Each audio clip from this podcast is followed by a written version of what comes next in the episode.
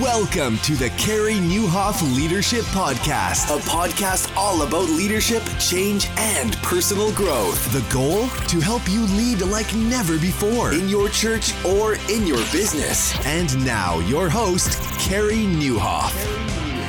Well, hey, everybody, and welcome to episode 85 of the podcast. My name is Carey Nieuwhof. I hope our time together today helps you lead like never before. And man, what a fun month it has been. Has this not been incredible? I mean, a couple weeks ago, to actually hit the 1 million download mark, just craziness. It was it was so much fun to celebrate, and it was great getting you some free coffee and some free copies of something that actually releases this week. I'm going to tell you all about in just a minute. In the meantime, you're going to love our guest today. His name is Whit George. A lot of you know him. Man, I got to tell you, I've heard for years people are like, Do you know about the Seeds Conference at Church on the Move?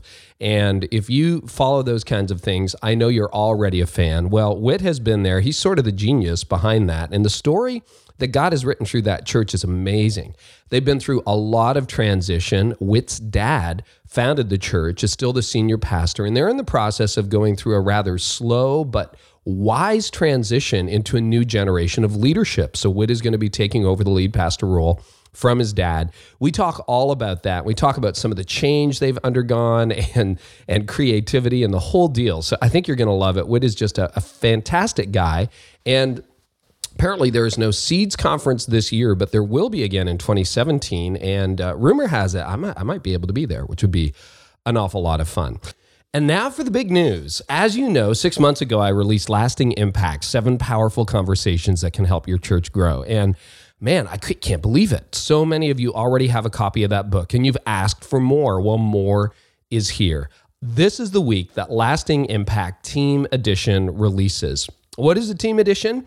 It is eight videos you can plug and play at your church. I took some time a few months ago, filmed some of my absolute favorite insights from the book, as well as some content that isn't in the book, and framed it in such a way that if you're doing this as a team study with your elders, with your staff, with your leadership team, with key volunteers, or just with a small group of leaders, what you can do is just plug and play. You plug and play the video, and then you have a, a companion for the relevant chapter in the book. So there are seven conversations in the book about why churches aren't growing faster, why people are attending less often, why millennials are walking away from the church, how to keep your church healthy, uh, how to engage high capacity volunteers, and even how to navigate change.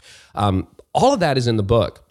And there's discussion questions already in the book. But you know how it is sometimes when you get together with a group that was supposed to have studied a book chapter, and half of them have read it and half of them haven't, and you can't remember the key points. Anyway, that's all done. So rather than flying all the way to your church, you can just pick up the team edition. And uh, I will actually intro the subject, give it my best shot, and open it wide open for your team to discuss. So the Lasting Impact Team Edition is available.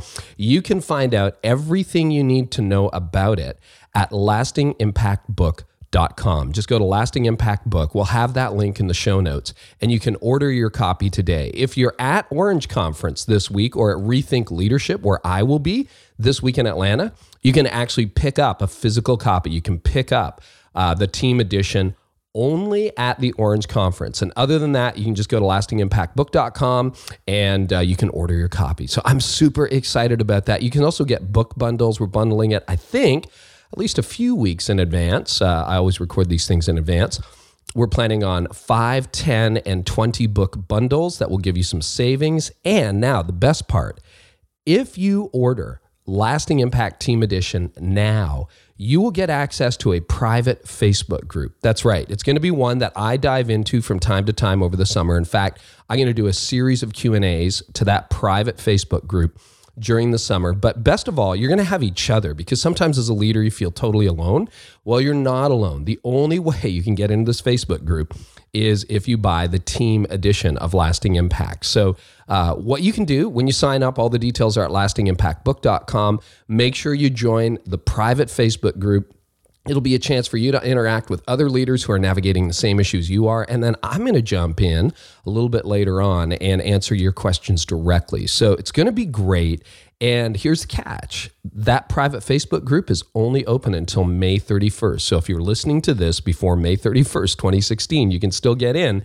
And in the meantime, act now so you make sure you get access to that. If you've ever been in sort of a professional uh, forum where you've got access to other leaders who are navigating the same issues you are, I, I joined actually a podcaster's private Facebook group and, and course when I launched this podcast, it was invaluable to me. And so we just wanted to do that for you. It's a way of connecting with each other, and then even we'll connect a little bit. So, uh, for all of you who have been waiting, and maybe for those of you who have never checked out Lasting Impact Seven Powerful Conversations that will help your church grow, you can check it all out. It's got a whole new dimension starting now at lastingimpactbook.com. So, anyway, that's a lot of fun news. But in the meantime, I'm so excited to bring you my conversation with Whit George, and here it is.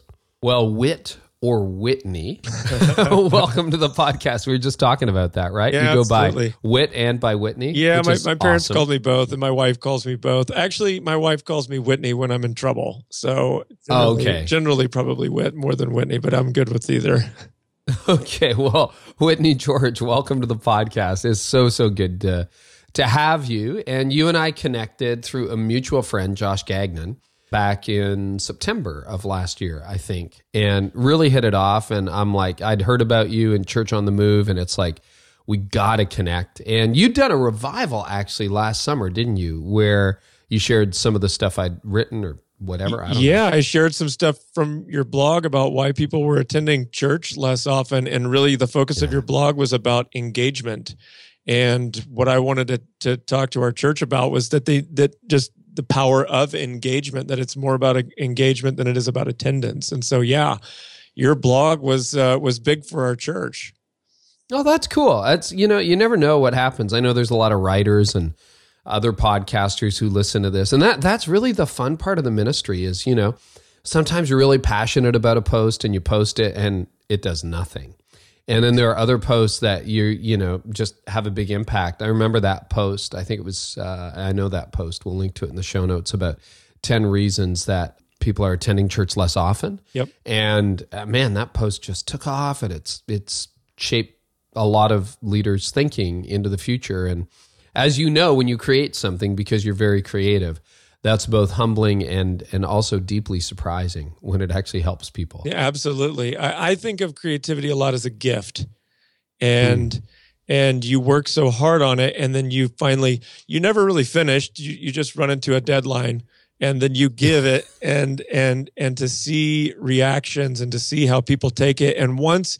You know, once you're done with it and it goes beyond you, it really stops being yours anymore. It becomes like the communities, it becomes everybody's all, all at once. And it's really cool to see how people take it and use it and turn it and twist it. And I just wanted to say, as we get started with this, that what you have done with your, I- I'm a, I'm a podcast listener from the first, from the very first episode with Andy Stanley. No way, you go back Yeah, to I- episode one. I started there. Yeah. I, I just awesome. heard of, I didn't even know who you were. I, I, I saw, man, Andy Stanley's, and I'm just like, hey, Andy Stanley, I'll listen. And so, so I jumped on and I've been listening ever since and reading your blog. And what you have done has, has greatly impacted Church on the Move. And I'm not just saying that because I'm on the show. So it's kind of freaky, even just to be having this conversation. Because I mean, I, I'm a regular listener. Like I listen all the time.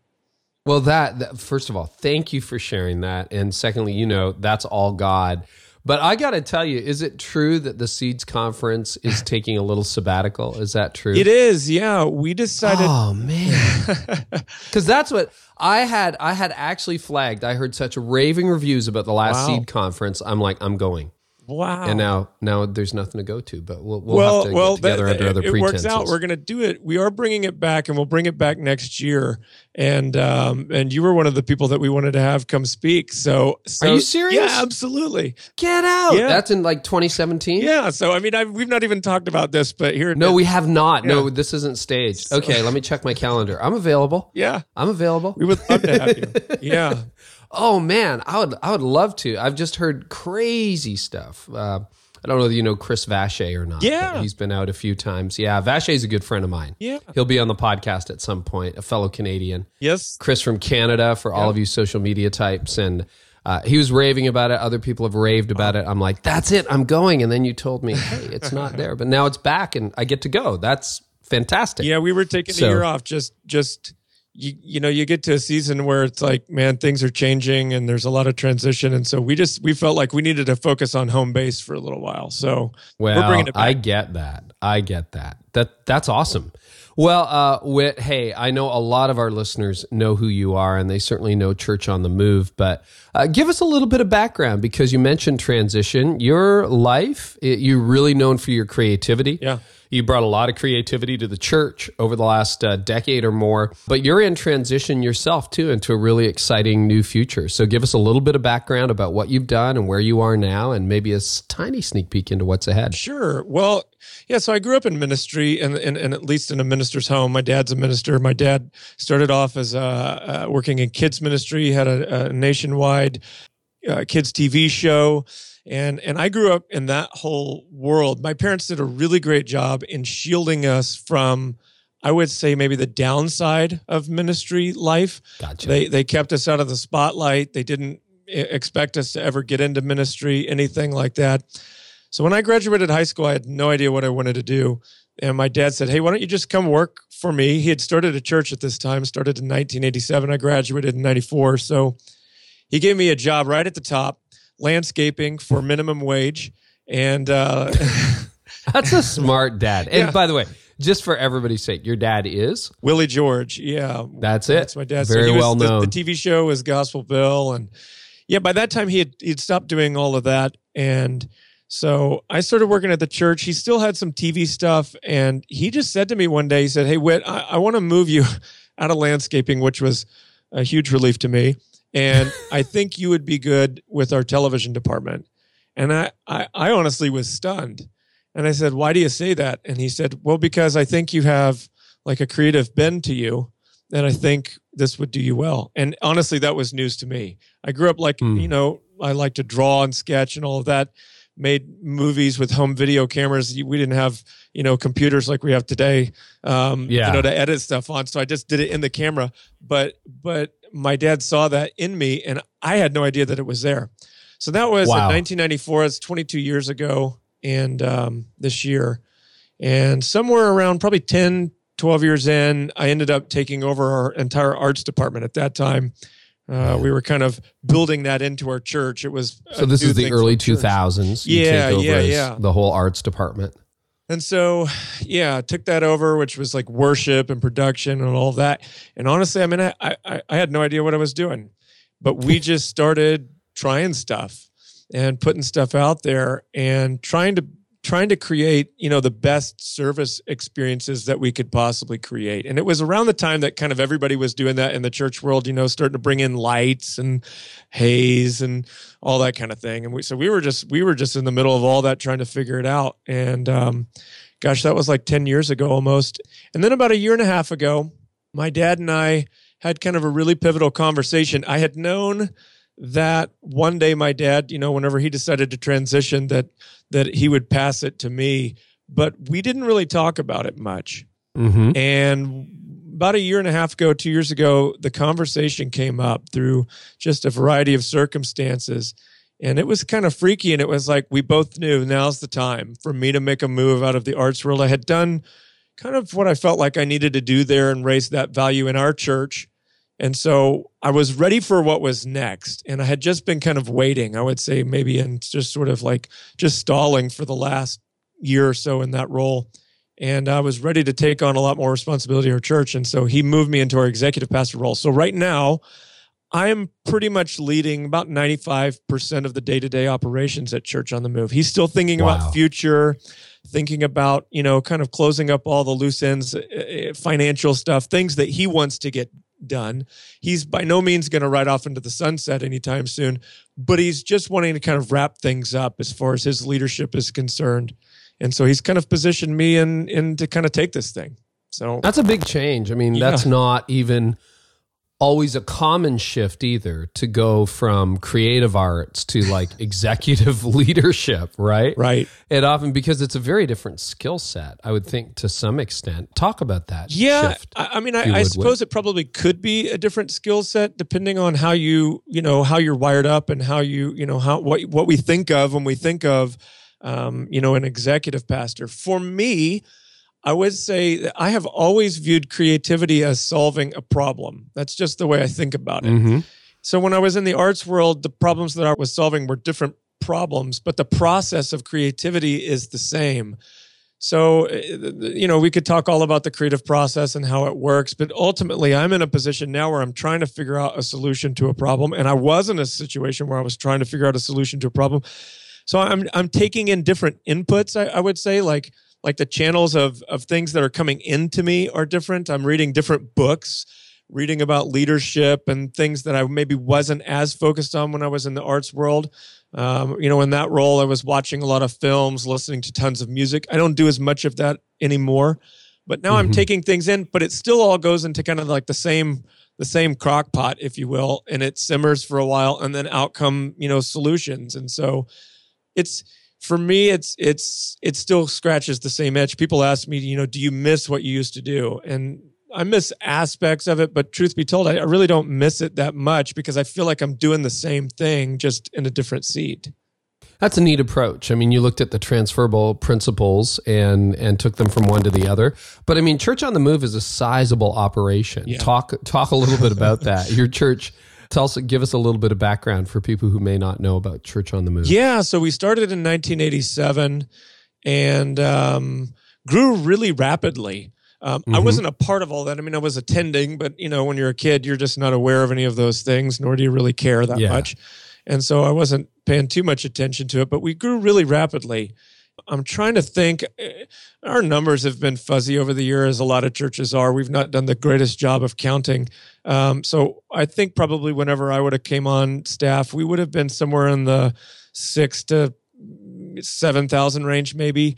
I would Mhm. say now we fluctuate anywhere from eight to ten thousand people on a weekend. It's a big church. It, it it is. We're we're looking to try to go multi-site, and again, that's the well, and we are multi-site, my multi-site church. I wouldn't say we're we're doing it really well just yet, but Mhm. we're figuring that out, and that's a shift in and of itself, going from being just you know a single site location to, and, and we have a, a, a rather large single site, so trying to move from that uh, to a, to kind of a multi-site mentality has also been a shift, and that's also been part of this whole transition that's been happening in the last year and a half. So to compound, you know, me, me stepping into a new role, and then trying to get our staff to move away from thinking about just like basically the the the, the hub campus or the main campus, if you will, and then the Mhm. like the other ones that don't really matter that much, or or trying to truly think about this in a in a real, you know, no, we are three churches. That's how we think about ourselves, you know.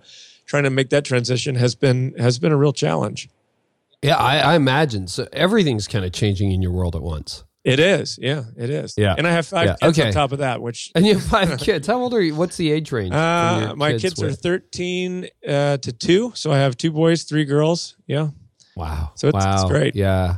And we'll we'll get there. We'll talk about balance and all that stuff. So let me let me talk a little bit about family dynamics because I think about all the episodes we've done on this podcast. I'm not sure we've gone there yet, but you know, it is it is not typical, but then again, it's not unusual to have a father son, you know, brother brother, husband wife kind of situation at churches where family work together. So here you are, you know, your dad has tapped you on the shoulder and said, Hey, one day I'm not going to lead everything.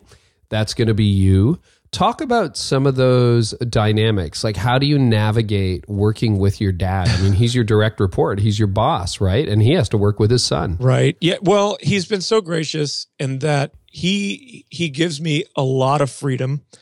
And um, I, you know, I read a, I read a, an article about George Lucas recently with the release the the release of the latest Star Wars film, and they were asking him about how involved he was, and he said, "You know, I really wasn't."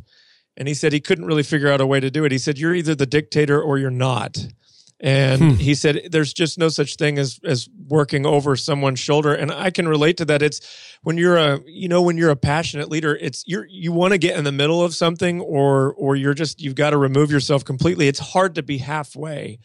And Yeah. he's been really good at just saying, "Okay, I'm going to give you the space to do it your way." And I think the kind of the point number one about all of this in terms of transition is it has to begin with the senior leader. I, I I'm not sure this can be done from the bottom up. I, otherwise, it's kind of seen as a Mm. coup. And That's true. You know- it's like, hey, dad, it's time to go. Yeah, right. exactly. Yeah. I love the way Tom and Todd Mullins at Christ Fellowship they they they talk about this, and they've been through this before us.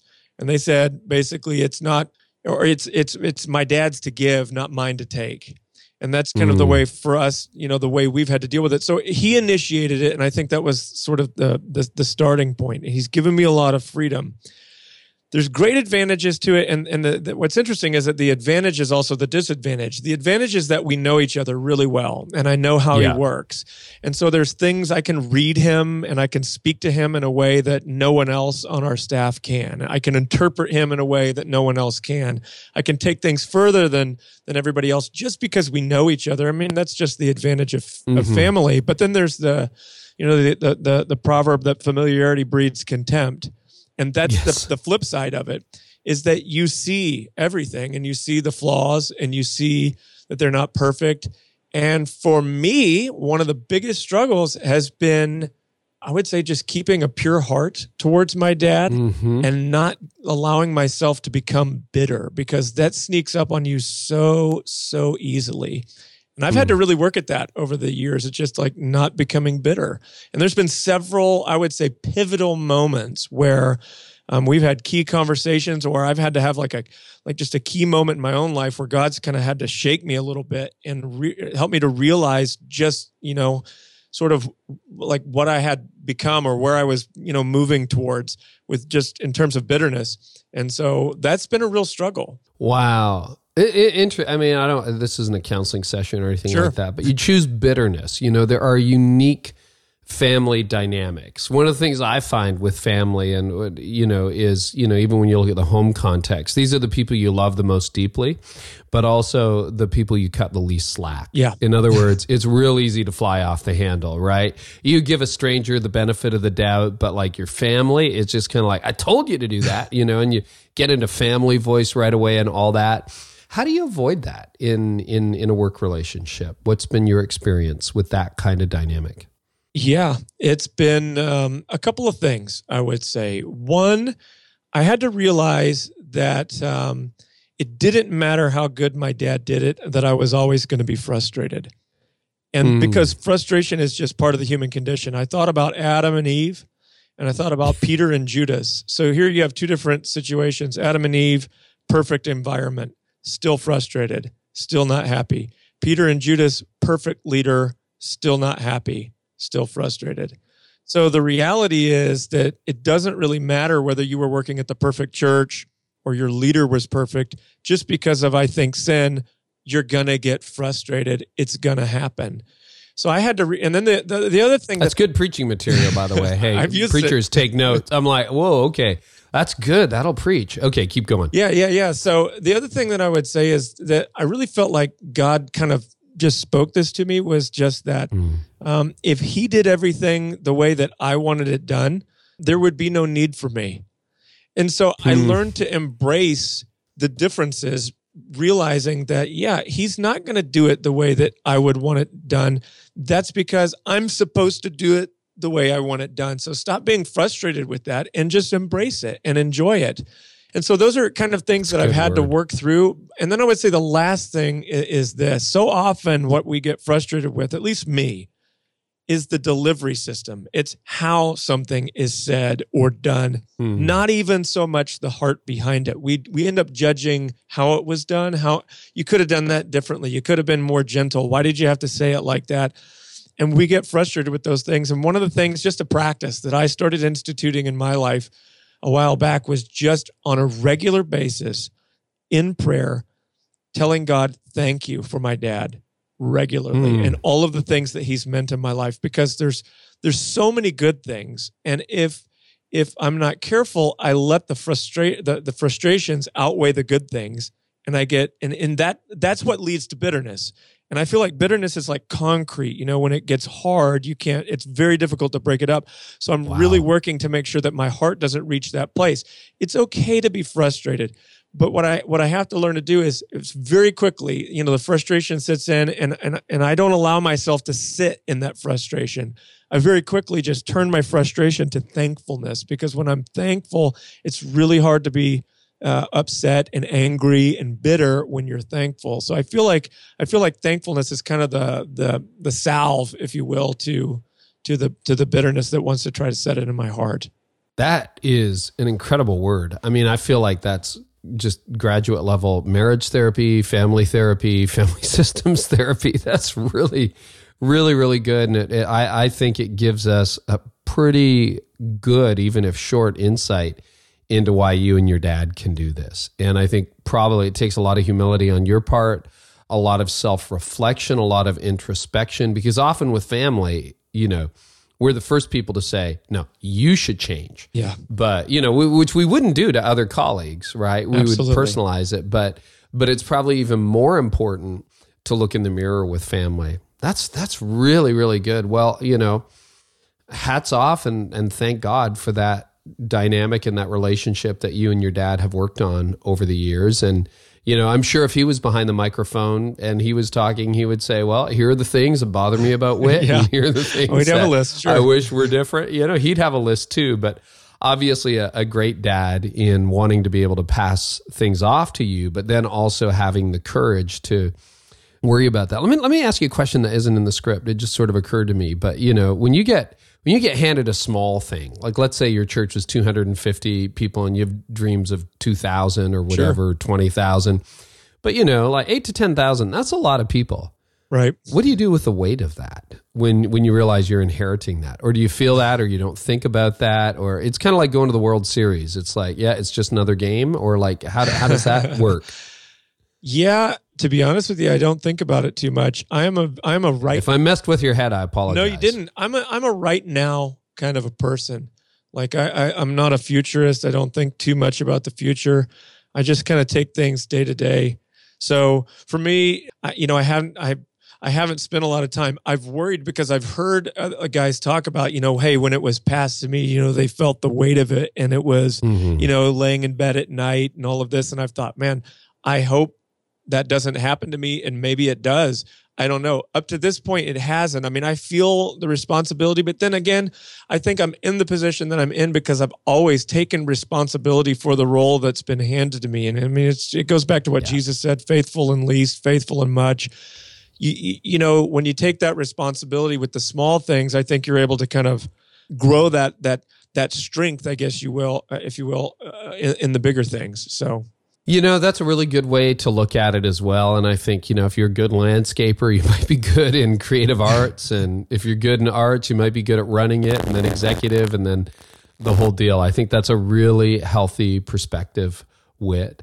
And uh, there's no timeline on this transition, right? There's No. no. like, hey, pick a date on the calendar and this is going to be it, which, which again, you know, you and I were talking before we went live with this, but you mentioned, you know, that example earlier with Mullins and and the transition that happened there. But I think often with transition, like your dad wants to continue to be involved in the church. Yeah. Like he's not going to ride off into the sunset or just disappear. And you said something I, I, I want everyone to hear in just a minute about some of the unique things your dad will offer in the future. But I think there are more and more founders, because your dad's a founding pastor, who like know it's time to hand over the torch, but don't necessarily want to leave their church. And historically, what's happened is, you know, you either ride off into the sunset or you have an affair, some kind of moral failure, and that that ends it, which you don't want. That's a bad scenario. Uh, and if you have something to give, uh, and you know, can you still do that in a church? And I know that's something I'll talk about it in a future episode of our podcast. You know, I've got a slightly amended role this year at Connexus Church because I'm thinking about the future, not just for me, but for our church. And we'll talk about that publicly in a few episodes. But you know, it's trying to how do you how do you shift responsibility to the next generation without washing your hands of it and saying, "Okay, guess I'm done," or how do you make that healthy? But you see a role for your dad in the future, indefinitely. A- absolutely, absolutely. Yeah, the idea is, I mean, one, I he's my dad. I think can be of huge value to to next generation leaders like me, and I am the result of of uh, the trail that he's blazed. I mean, there's so many things. What I what I recognize is that there's there's so much that I take for granted that I have just inherited almost by osmosis, just sort of learned just being around him. There are battles I'll never have to fight because he fought them in advance and he kind of set set the stage for me and and I'm I'm so grateful for that. Again I'm thankful for things that I don't even know or, or that I don't even realize but I think what he can do in the future is number one providing that to other pastors and leaders and he's already doing so much of that. He's he's meeting with pastors um, uh, so much more than he ever used to have time for. That's the great thing about this is now that he has time for this he's he's continually um, meeting with small groups of pastors and talking through just challenges and lessons that he's learned over 40 years of ministry.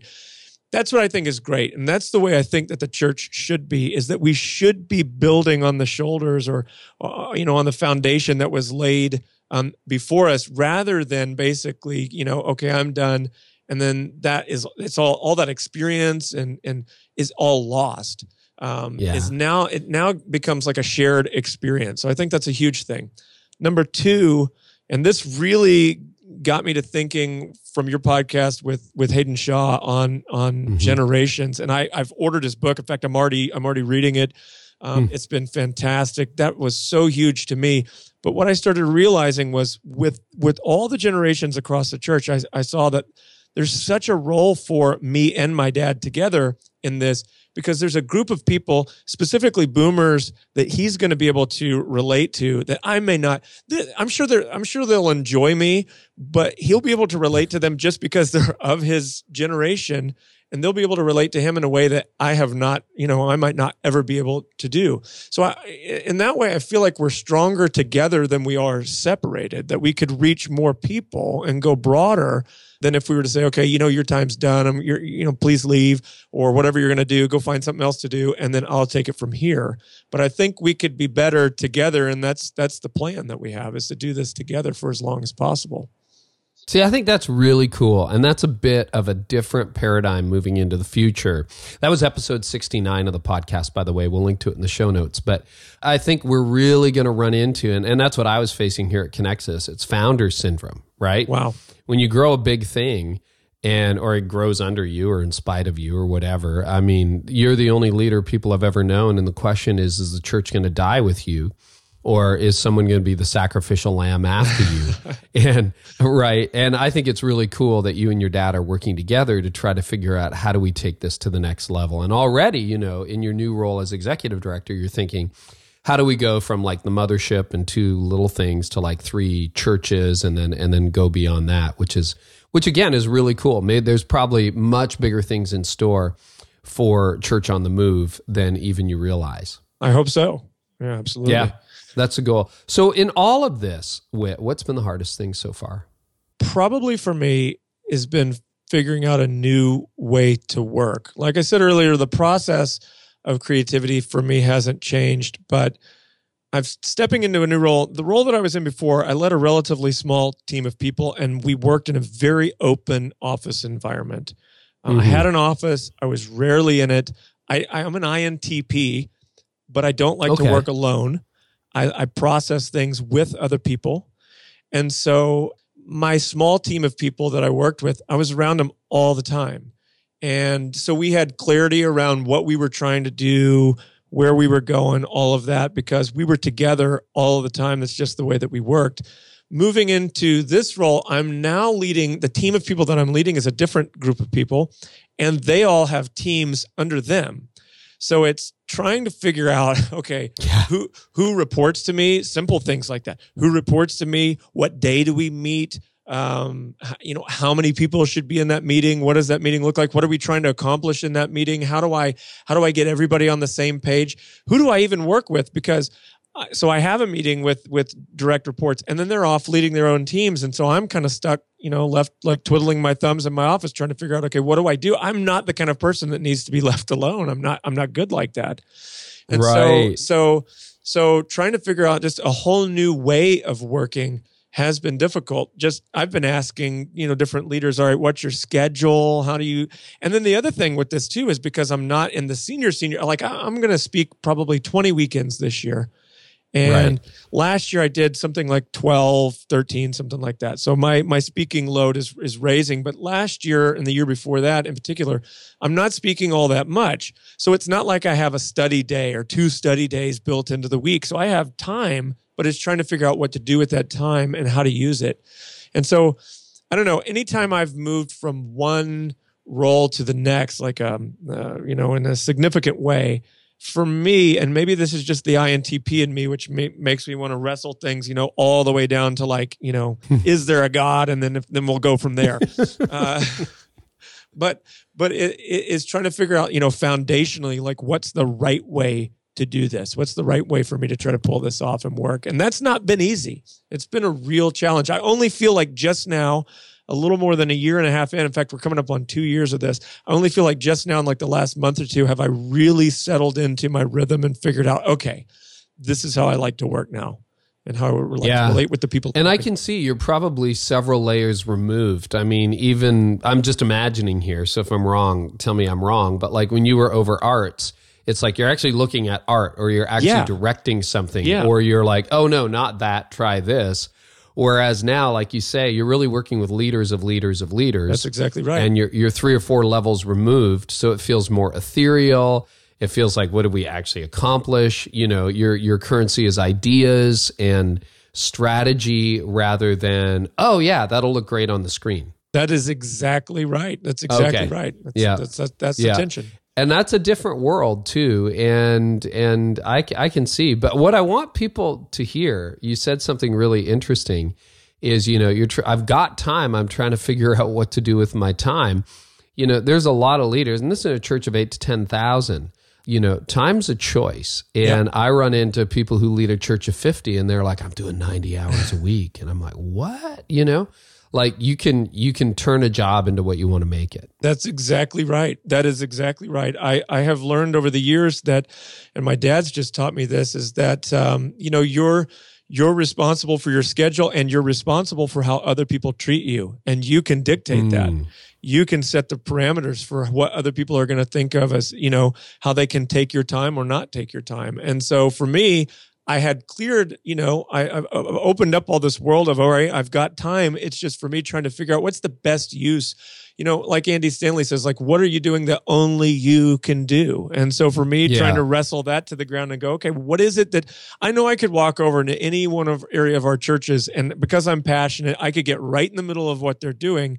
But I'm asking myself, but what is it? Is that the best way for me to work? How do I do it? And like I said, I've only just now kind of figured that out.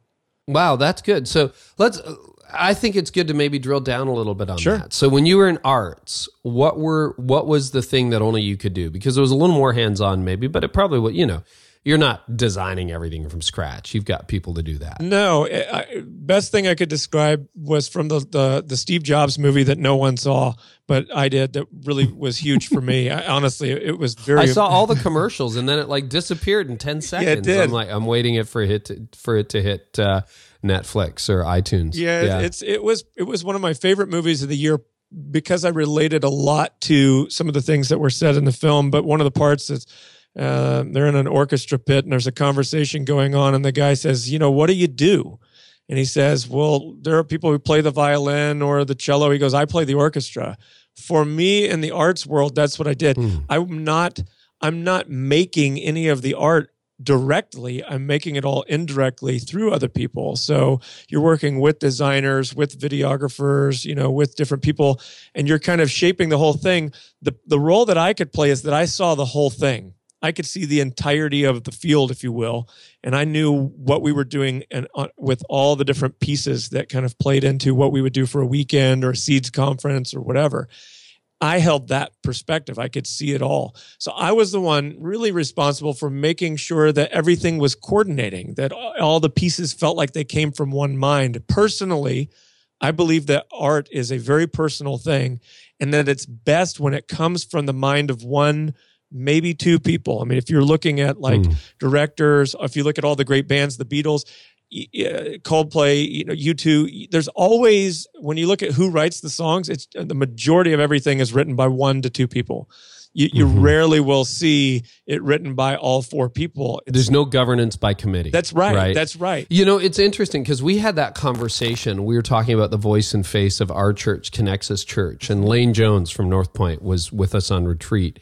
We spent a day talking about all these big issues you never have time for. Right. And, you know, in the same way that a communicator kind of puts a stamp on an organization or has a voice or a way of speaking or a way of writing, Lane's point was that I thought it was brilliant. And if you're wondering, how do I know that name, Lane Jones? He's always on Andy's podcast. That's how you know that name.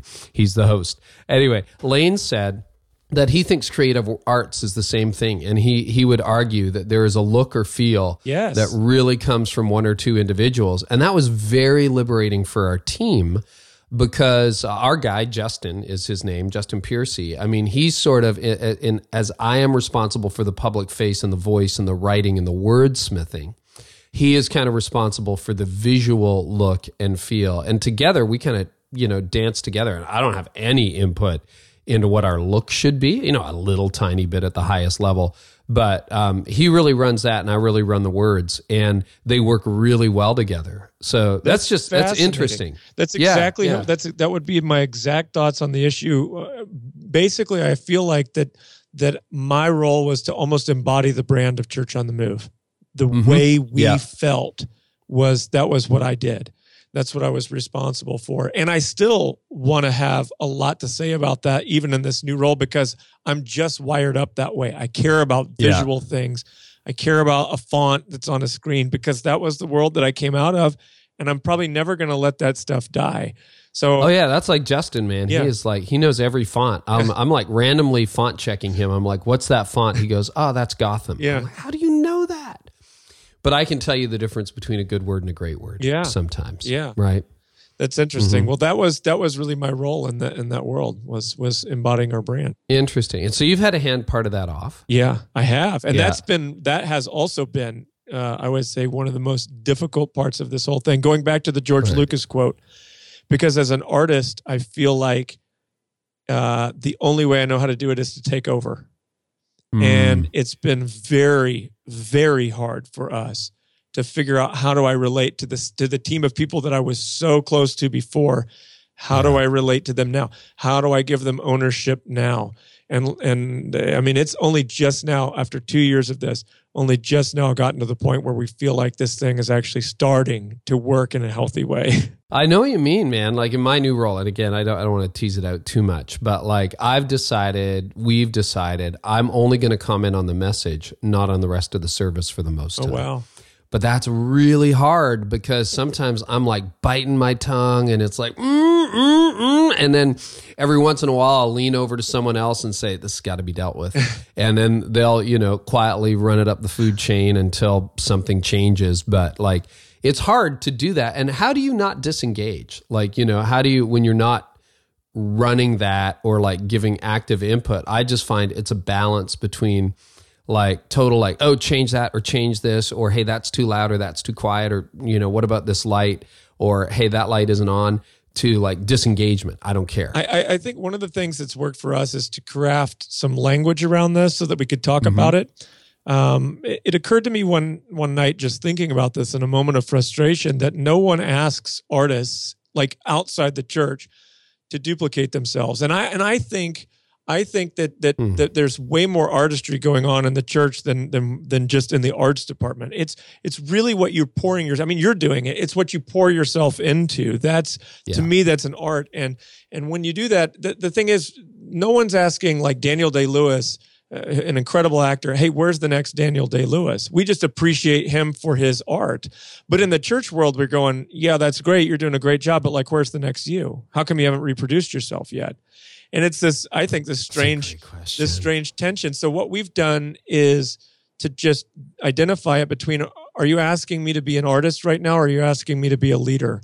If I'm a leader, then I'll coach you up and I can tell you, you know, something I won't get too involved. If you're asking me to be an artist, I'm going to tell you exactly what I think and it will be harsh, but this is my point of view on the subject and I don't know how to not have you know that point of view. I can't lie to myself or to you. So it, it kind of for us identifying the roles and whenever I sit down with our arts team and it's like, okay, what do you need me to do? Are you asking me to be the artist here? Or are you asking me to be the leader?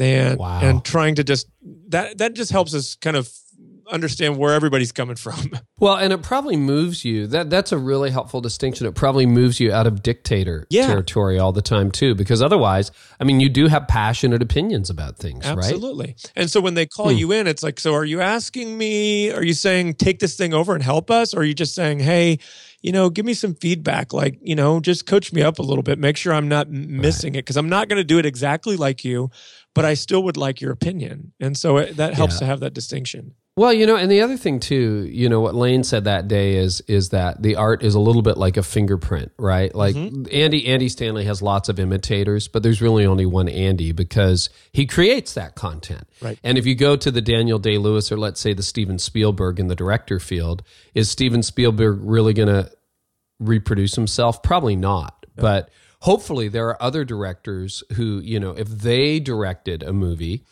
the same movie, it would be a little bit different, but it would still be awesome. It just wouldn't be Steven Spielberg. That's so right. you've got to have other directors, you got to have other actors, but there's something with artists and maybe even with communicators that when the artist or communicator dies, that's it. you know, it. they're dead. That's right. And so they died, and there won't be another one. But there will be another one that's probably awesome, but they'll be awesome in a different way. Yeah. That's exactly right. Okay. Sorry, that's like that's like uh, leadership therapy for me. So that was very helpful. Thanks, Whit. Okay, good, good, good. Where were we, man? This is this is this is good. So that's been hard. Anything else that's hard? Oh man, I'm sure. the whole Yeah, thing, the whole thing's been hard, but yet very, very rewarding. Yeah. I mean, it's been both Yeah. the hardest and most rewarding thing that I've ever done. There's, there's a bit of, I would say, you know, maybe more of a faith journey in this. Um, with the Mm. arts, you know, I was pretty confident that the things that I was making or we were making as a group that they would work. And this role, you're just like, you know, it's slower. It takes more time to see results. And and you know, with the service, I could craft a great service this weekend, and you got to watch it, and you'd see it, and you go, man, there's a sense of satisfaction in that. When you're working on an organization, it's slow and it doesn't happen immediately. So you lose that that sense It's of true. immediate, you know, response that you used to get to pe- people. Wow, that was great. I really enjoyed it. You don't have that with with what you're doing right now, at least as immediately. So you, it, it it requires more patience, and I'm not a patient person. Yeah, and that is a hard part of senior leadership, you know, having sat in that chair for decades now. I think that's why a lot of senior leaders come home and like cut their grass. It's like, whoo, it was long, now it's cut. Yeah, you know, you're exactly right. I had a guy tell me recently that uh, just a, a mentor in his life had said, you know, I the reason he was he was talking to him, he said, "Hey, I just com- uh, completed my taxes today, got my taxes filed," and he said, "Man, it's a great day." And he said, "Man, that's that's interesting." He said, I, "I think the reason that you feel that way is because ministry never ends." And he said, "It's good for pastors or senior leaders to have projects in their life that end." That are just like Mhm. there's a start and a finish because we just don't get too many of those. And where you can win. Yeah. You know, where Yeah. you're like, whoa, that was good. It actually looks good. I can put my feet up. It felt good.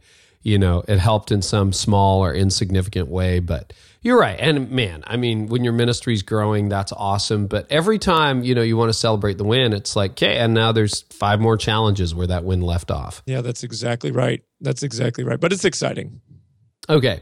So I want to, before we're done today, because there's so many places we can go, but I remember when you and I spoke at that conference, which is the Activate conference at Next Level Church. So you should check that out with Josh Gagnon. It was a great conference, but you showed a video of your church in what was it, 2002? Yep.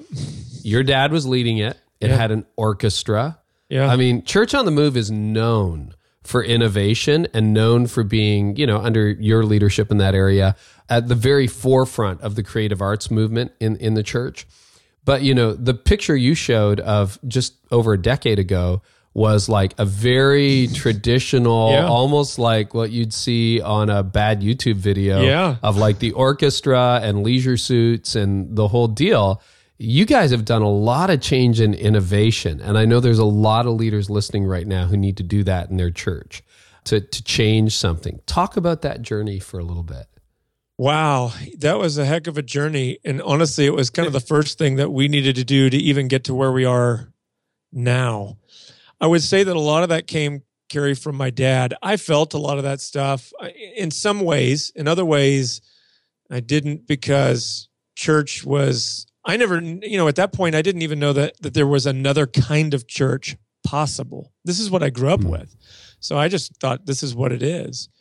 Um but my dad had been around long enough to have seen guys who were very effective in ministry, had great churches and all of this, but they grew old, their congregations grew old, and what they had labored their whole life to build wasn't really passed on very well. Mm-hmm. And he he was smart enough to recognize that if that happened to them, it could happen to him. And so he started started thinking we're going to have to do something. And we just kind of went on a like a, a search. We started visiting other churches. I remember we went to north point. I think we went down to, to dallas to see ed young's church down there just to see churches that were doing it differently than us. And what you know do something that Craig Groeschel calls the gift of disorientation. And and just get in a different world and see that you know how and we went to willow. We went all over the place just seeing how church was done in a different way. And that began a conversation that would change our church. What looks like overnight to maybe everybody else was so slow uh, on the Hmm. inside. It took forever. But i would say that uh, you know a huge key to that was my dad's willingness to make change in the face of opposition and I can just tell you that there will always be opposition to change. People are always going to Yep. get attached to the way it's always been done. And um, he he was just the kind of leader, and is just the kind of leader who say, you know, and we're we're in the process of of going through this again with some other things at, uh, at our church that are big transitions for us, things we haven't even made public yet, but are big deals that he's willing to say, you know what, uh, I'm willing to stick my neck out and and and and move forward, even if it's going to make a lot of people uncomfortable. It has to be done. It's willing to say, you know, we're going to give up what's been good for something that can be great, and that's I Hmm. think one of the most difficult decisions that probably a leader has to make. And so he was willing to do that. That was really what brought um, one of the things that brought the two of us together because we worked on it together. But that began in 2002, around that time and um, and really we didn't finish i would say um, kind of really fully stepping into that role until really about 2009 so it was a good seven year run of just trying to figure things out and being willing to experiment and and and try things so And you probably lost a few people we along did the way too. yeah we did you had people that would tell you you know you're you're no longer a christian or whatever all the different things Devil's music or whatever. Absolutely. And they get upset. And the great thing my dad did was this knowing that so many of the decisions that were being made for the services were not his personal decisions. He Mhm. had he had he had delegated that out. But he owned those decisions like they were his own in the face of criticism. And I can't tell you what that does. We have so many younger leaders, and people ask my dad a lot, Hey, how did you get these people? You know, where did all these guys come from? And a lot of it started when we were kids but as we grew up he he defended us and never threw us under the bus um, when people were complaining. And one of the things that i have seen over and over and over again because I, I, I get I, I talk to a lot of, of of second generation guys like myself who are kind of in the same boat and they're trying to change their churches and institute some new things. And their dad is essentially or or pastors willing to make some changes. But as soon as there's any pushback they they don't own the change personally and they throw the second generation under the bus. Well that wasn't me that was them. We'll take it back to the way that it used to be. I mean i've literally heard stories of people changing things one weekend coming in with a whole new set of changes you know look stage looks different everything looks different. And people you know the congregation reacts negatively to it and the very next week it's right back to the way that it used to be. Mm-hmm.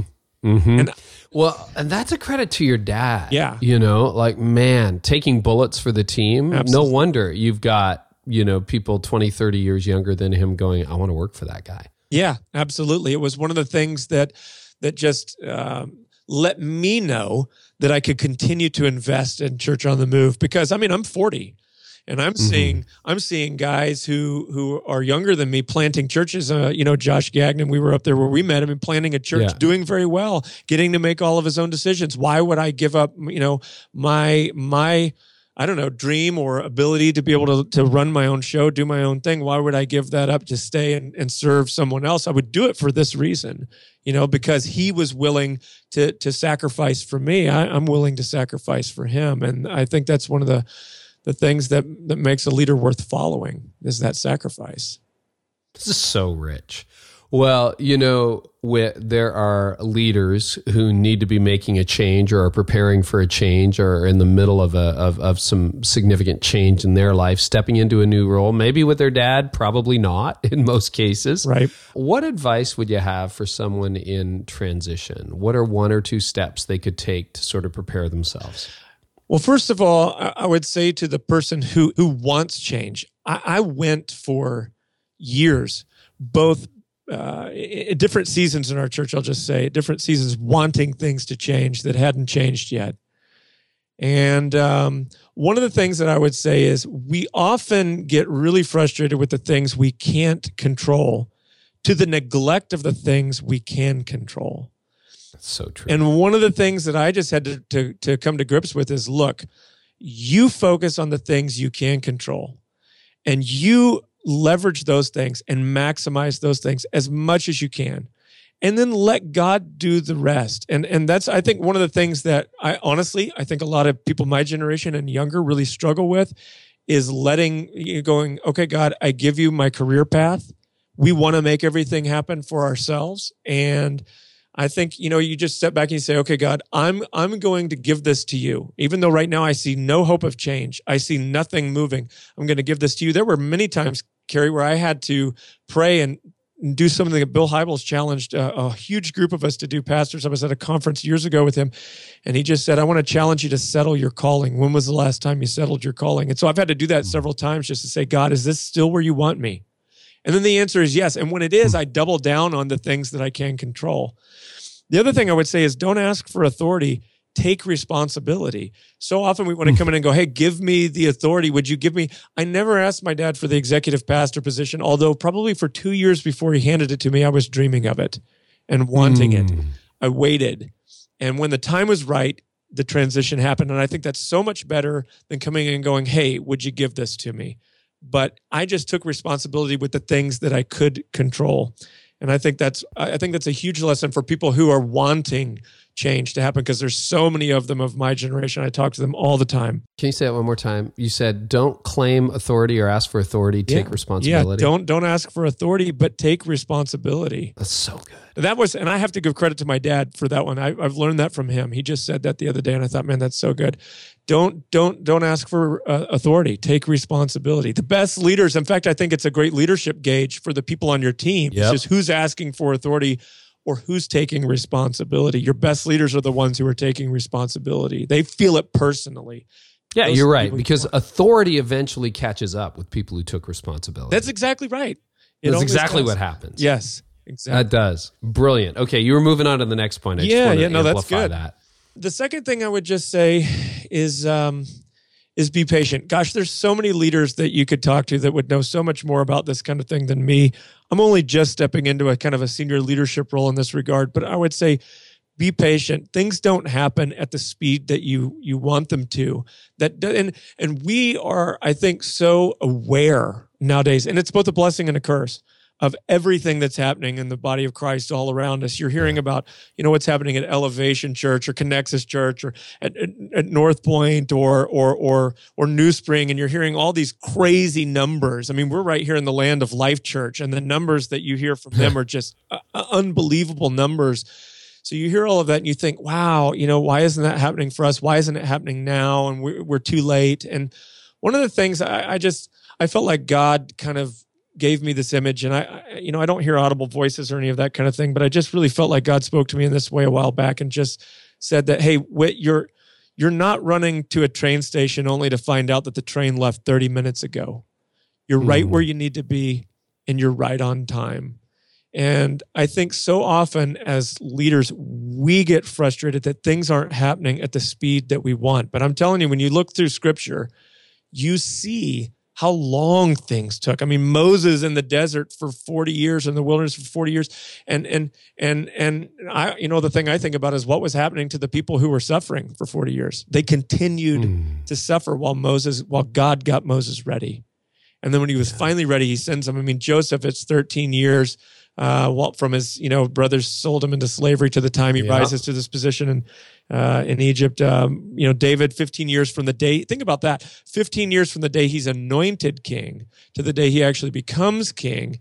What's going on in your head and in your heart that you know what God said, but you see no evidence of that happening? And I would just say, in in the in the world of like we want it now, and yeah. and we see things blowing up all around us to just be patient and work the process and work the plan that God's given you and let the chips fall where they may. That's so true. You know, you looked at Saul and David, one of the critiques of Saul would be that he took things into his own hands. Yes. It's like, hey, Samuel's not here yet. I'll yep. just make this thing up. And David waited a long time, a decade and a half. Oh my goodness. But you're right. Often if you take things into your own hands, man, you it's it's a mistake. Yeah. Absolutely. That's so good. That's so good. Whit, this has been awesome. Thank you so, so much.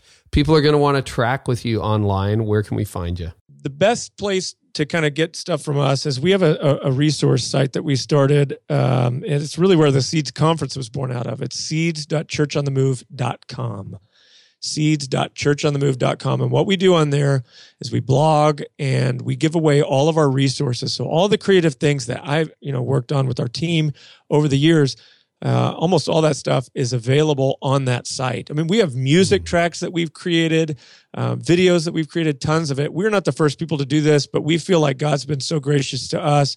We want to be generous with everybody else. So we give all of our resources, everything we make, we put it up there and it's available for free. And if you're curious about the Seeds conference, that's where you'll find out information about it. Um, we'll be at seeds.churchonthemove.com. And then from time to time, I just get asked. In fact, I bump into so many, so many second generation leaders who are just looking for a little advice. And uh, so I started up a, just a site. Uh, it's just Whit George. That's just my name, W H I T G E O R G E dot consulting. And I don't do a lot of it when I have time but I uh, I'll sit down, do a Skype with somebody, or you know they fly in and we just kind of spend a day together or whatever, and just talk about transition and what's going on and all those kinds of things. So I run into so many guys my age who are just trying to deal with this and, and need somebody mm. to talk to. That uh, that I just created a site where that could happen.